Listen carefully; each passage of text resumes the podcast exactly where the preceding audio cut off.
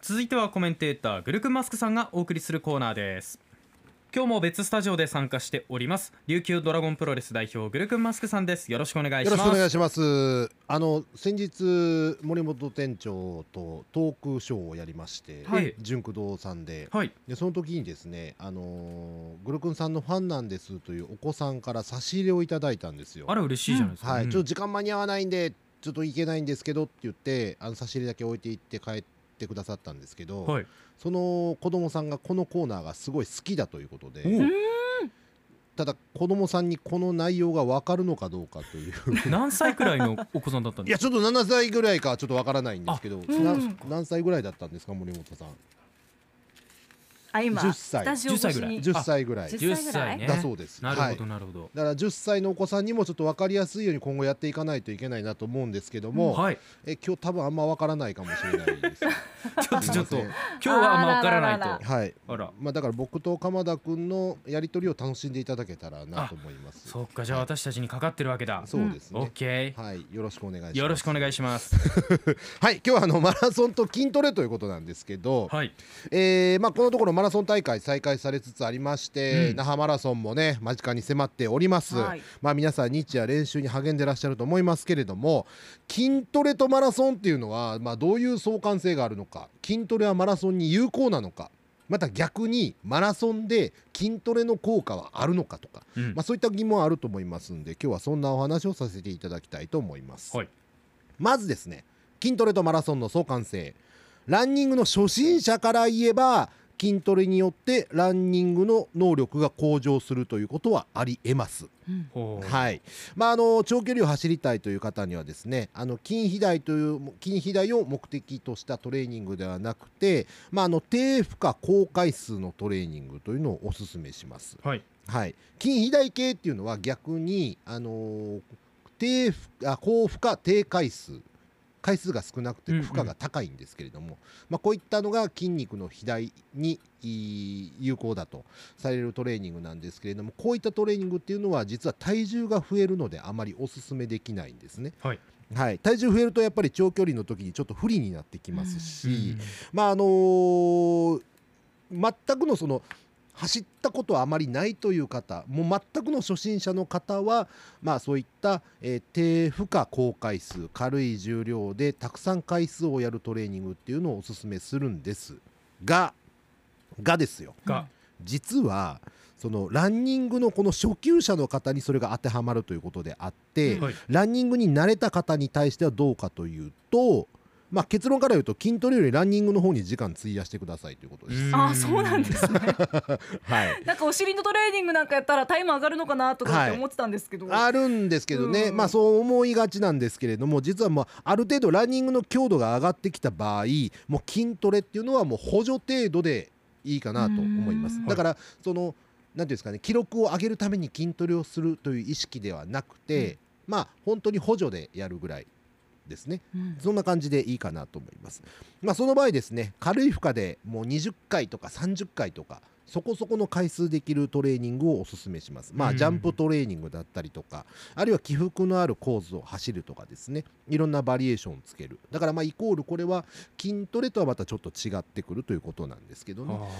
で、またですね、足が太くなるんですかランニングすると筋トレ効果があって足太くなるんじゃないですかとうんいうご質問、たまに受けます。うん太くなることはありません、ーうんあーよかったはい、先ほども言いましたように太くするためのトレーニングというのは高負荷低回数なのでランニングということはこれに当てはまりません、はいはい、ランニングは脂肪だけではなくて筋肉からもエネルギー引っ張ってくるんで筋肉が肥大するということはありえないんですねうんで太く見えるというのは何でかというと脂肪が削ぎ落とされて筋肉のラインとかシルエットがはっきりしてくるので、まあ、そう見えるだけなのかなと思いますうんはい、例えば、えー、と膝から下ふくらはぎのあたりですねこれあのー運動してないとやっぱり膝から下のラインっていうのはストンとまっすぐになりがちなんですけどはいランニングをするとやはりふくらはぎのあたりが強調されてきますうんこれはふくらはぎの筋肉が強化されて太くなったというよりも足首のあたりの脂肪が燃えるそして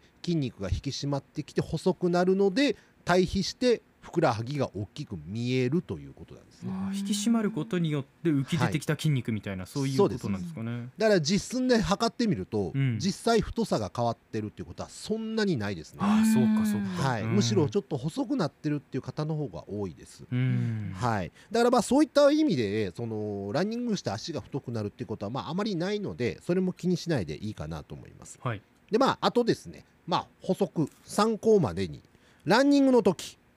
えー食事の話なんですけれども、うんランニングの前の食事なるべく脂っこいものとか消化に時間かかるものっていうのは控えましょう。はい。はい、これあの胃の方に、えー血液が集中します消化のために胃が動きます胃にも筋肉があるんでねでガーッとその動いてるのに走ったりすると足に今度血が、えー血液が流れていくということは胃に回ってた血液が足に回ってしまうということで消化不良を起こしやすくなるんですねああ。はい、だからなるべくならやはり消化のいいもの、まあ、糖質ですねランニングのためのエネルギーになるので、まあ、糖質をちょっと意識して取っていただけたらと思います。そっか。はい、またランニングの前とかランニング中のアミノ酸摂取っていうのも有効ですこれは筋肉の、えー損傷を防ぐ効果があります、うん。い。はいまあ、疲労回復とかも役立つクエン酸とかもね合わせて取るといいかなと思いますでランニング後なんですけれども、はい。これは回復を早めるために糖質とタンパク質をうまく合わせて取り入れるといいかなと思います、うん、うん。。はいいタンパク質は損傷した、えー筋肉の繊維を回復させる糖質はそのためのエネルギーになるというふうになりますんで、うん、えー糖質とタンパク質そしてまあ温浴とかストレッチとかねしながら筋肉をゆっくりとほぐしてあげるといいかなと思います。はい、うんということでね、まあ、鎌田君も、えーマラソン頑張っていただけたらなと思います。ね選手目線で走ることによって実況がはかどりますねじゃないんですよそうですね萌えはどうもありがとうごあざりいがまとうございまししたた。好きねなんか今日これでずっとやっていこうとしてません かあでも脂っこいものランニング前のはい、脂っこいものはは控はえいるっ、て油こっとこいものとか、まだったんであ、すけどちょっと消化に時間かかるものですね。あーじゃはあい那覇マラソンの道でこうサタンだぎ配ってるっていうのは、はい、思ったけどそそうですれよねちょっとね、あのあんも、これ本当ごめんなさい、サーターアンダギー提供してる方、本当ごめんなさい。合わないです。 まあごめんなさい。あの辺はもうなんていうかこう風物詩的なね気持ちのところだからあねそうです、もう、あの優しさの塊なんで。そうそうそうなのそうなのれはわかるんですけど。そうそうそうはい、うんあの、本当合わないと思います。 あとはいチーチーカーカーしますから、はい、そうですね。はいではぐるくんさんはい早速あのコーナー行きましょうせーの筋肉クエスチョン。結構早い段階で今日いただいていたのから紹介しましょう、はいツイッター上天野ケビン達也さんです、えー、っとですね神戸マラソン完走できたぞということでおーすごい書いてありますねはいはい。そういや筋肉つけすぎると運動すると酸素が多く必要になるのでほどほどにした方がいいと聞いたことがあるんですがマラソンについても同じなんでしょうかというね質問が来ております、とそうですね、うんはいあの先ほど言いましたように、まあ、筋肉が増えると体重が増えるそうすると長距離にはちょっと不利になるっていうのとプラスやはり筋肉に向かって流れる血液イコール酸素の量が増えますので、うんやっぱりその酸素の供給量が増えるということはマラソンに対してはちょっと不利にはなってきますね。あーはいほどほどにした方がいいって、まあ、そのほどほどがちょっと難しかったりするのかなと思うんですけれども、うんねそうですね。あの、うんそのがっちりの方。まあ、まあまあそこまでがっちりってなると相当一生懸命やらないといけなくなってくるんですそけどもそも筋トレをねそうです、ええそうです。だから、まあ、ある程度だったら全然大丈夫だと思います。うんはいさっきグルクンさんがおっしゃってた、はい。えー走っている最中に取るものとしてアミノ酸摂取有効的というふうに書かれておりましたけれども、はい。走る時に持参するもので何かこういうのおすすめだよっていうのはあったりしますうん、やっぱりそのクエン酸だったり、あとちょっと塩分を少し入ったものですね。うんだから、僕、あのトレーニング中に、えっと、B. C. A. A. と、はいえーオレンジジュースを。えー水で割って塩を入れたドリンクとか飲んだりします。へーもう完全オリジナルって感じでそう作るんですねはい全然美味しくないですけどね、あ そうなんだ 美味しそうって言おうとしたけど、ね かき消すようえに書き捨て全然面白いですよはい、美味しいと思って飲んだことはあんまないです。あーはい。参考になればなと思います、はいそれから沖縄の剛さんメールでいただきました西原町の方ですはい。僕の友達に82キロのわがままボディの人がいますが、ん那覇マラソンを3時間半とかで走りますおー1500メートル走やハーフマラソンは遅いですし、50メートル、100メートル走も遅いです。えー速い筋肉、側筋も遅い筋肉チキンも発達していないのにこれは何が起きているんでしょうなかんだろうねこの人はもっと痩せたらもっとマラソンが速くなるんでしょうかうーん何が起きてるのか僕もよくわかりま せんね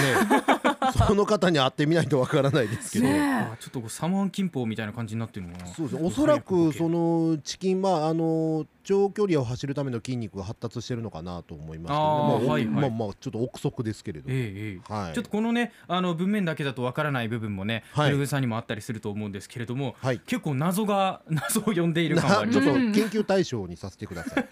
あまた続報を教えてください 皆さんありがとうございました、はいグルグンさんありがとうございりましがとうございまたしたアップのポッドキャストを最後までお聞きいただきありがとうございました生放送は平日朝7時から FM921 AM738 RBC ハイラジオ県外からはラジコですお楽しみくださいさい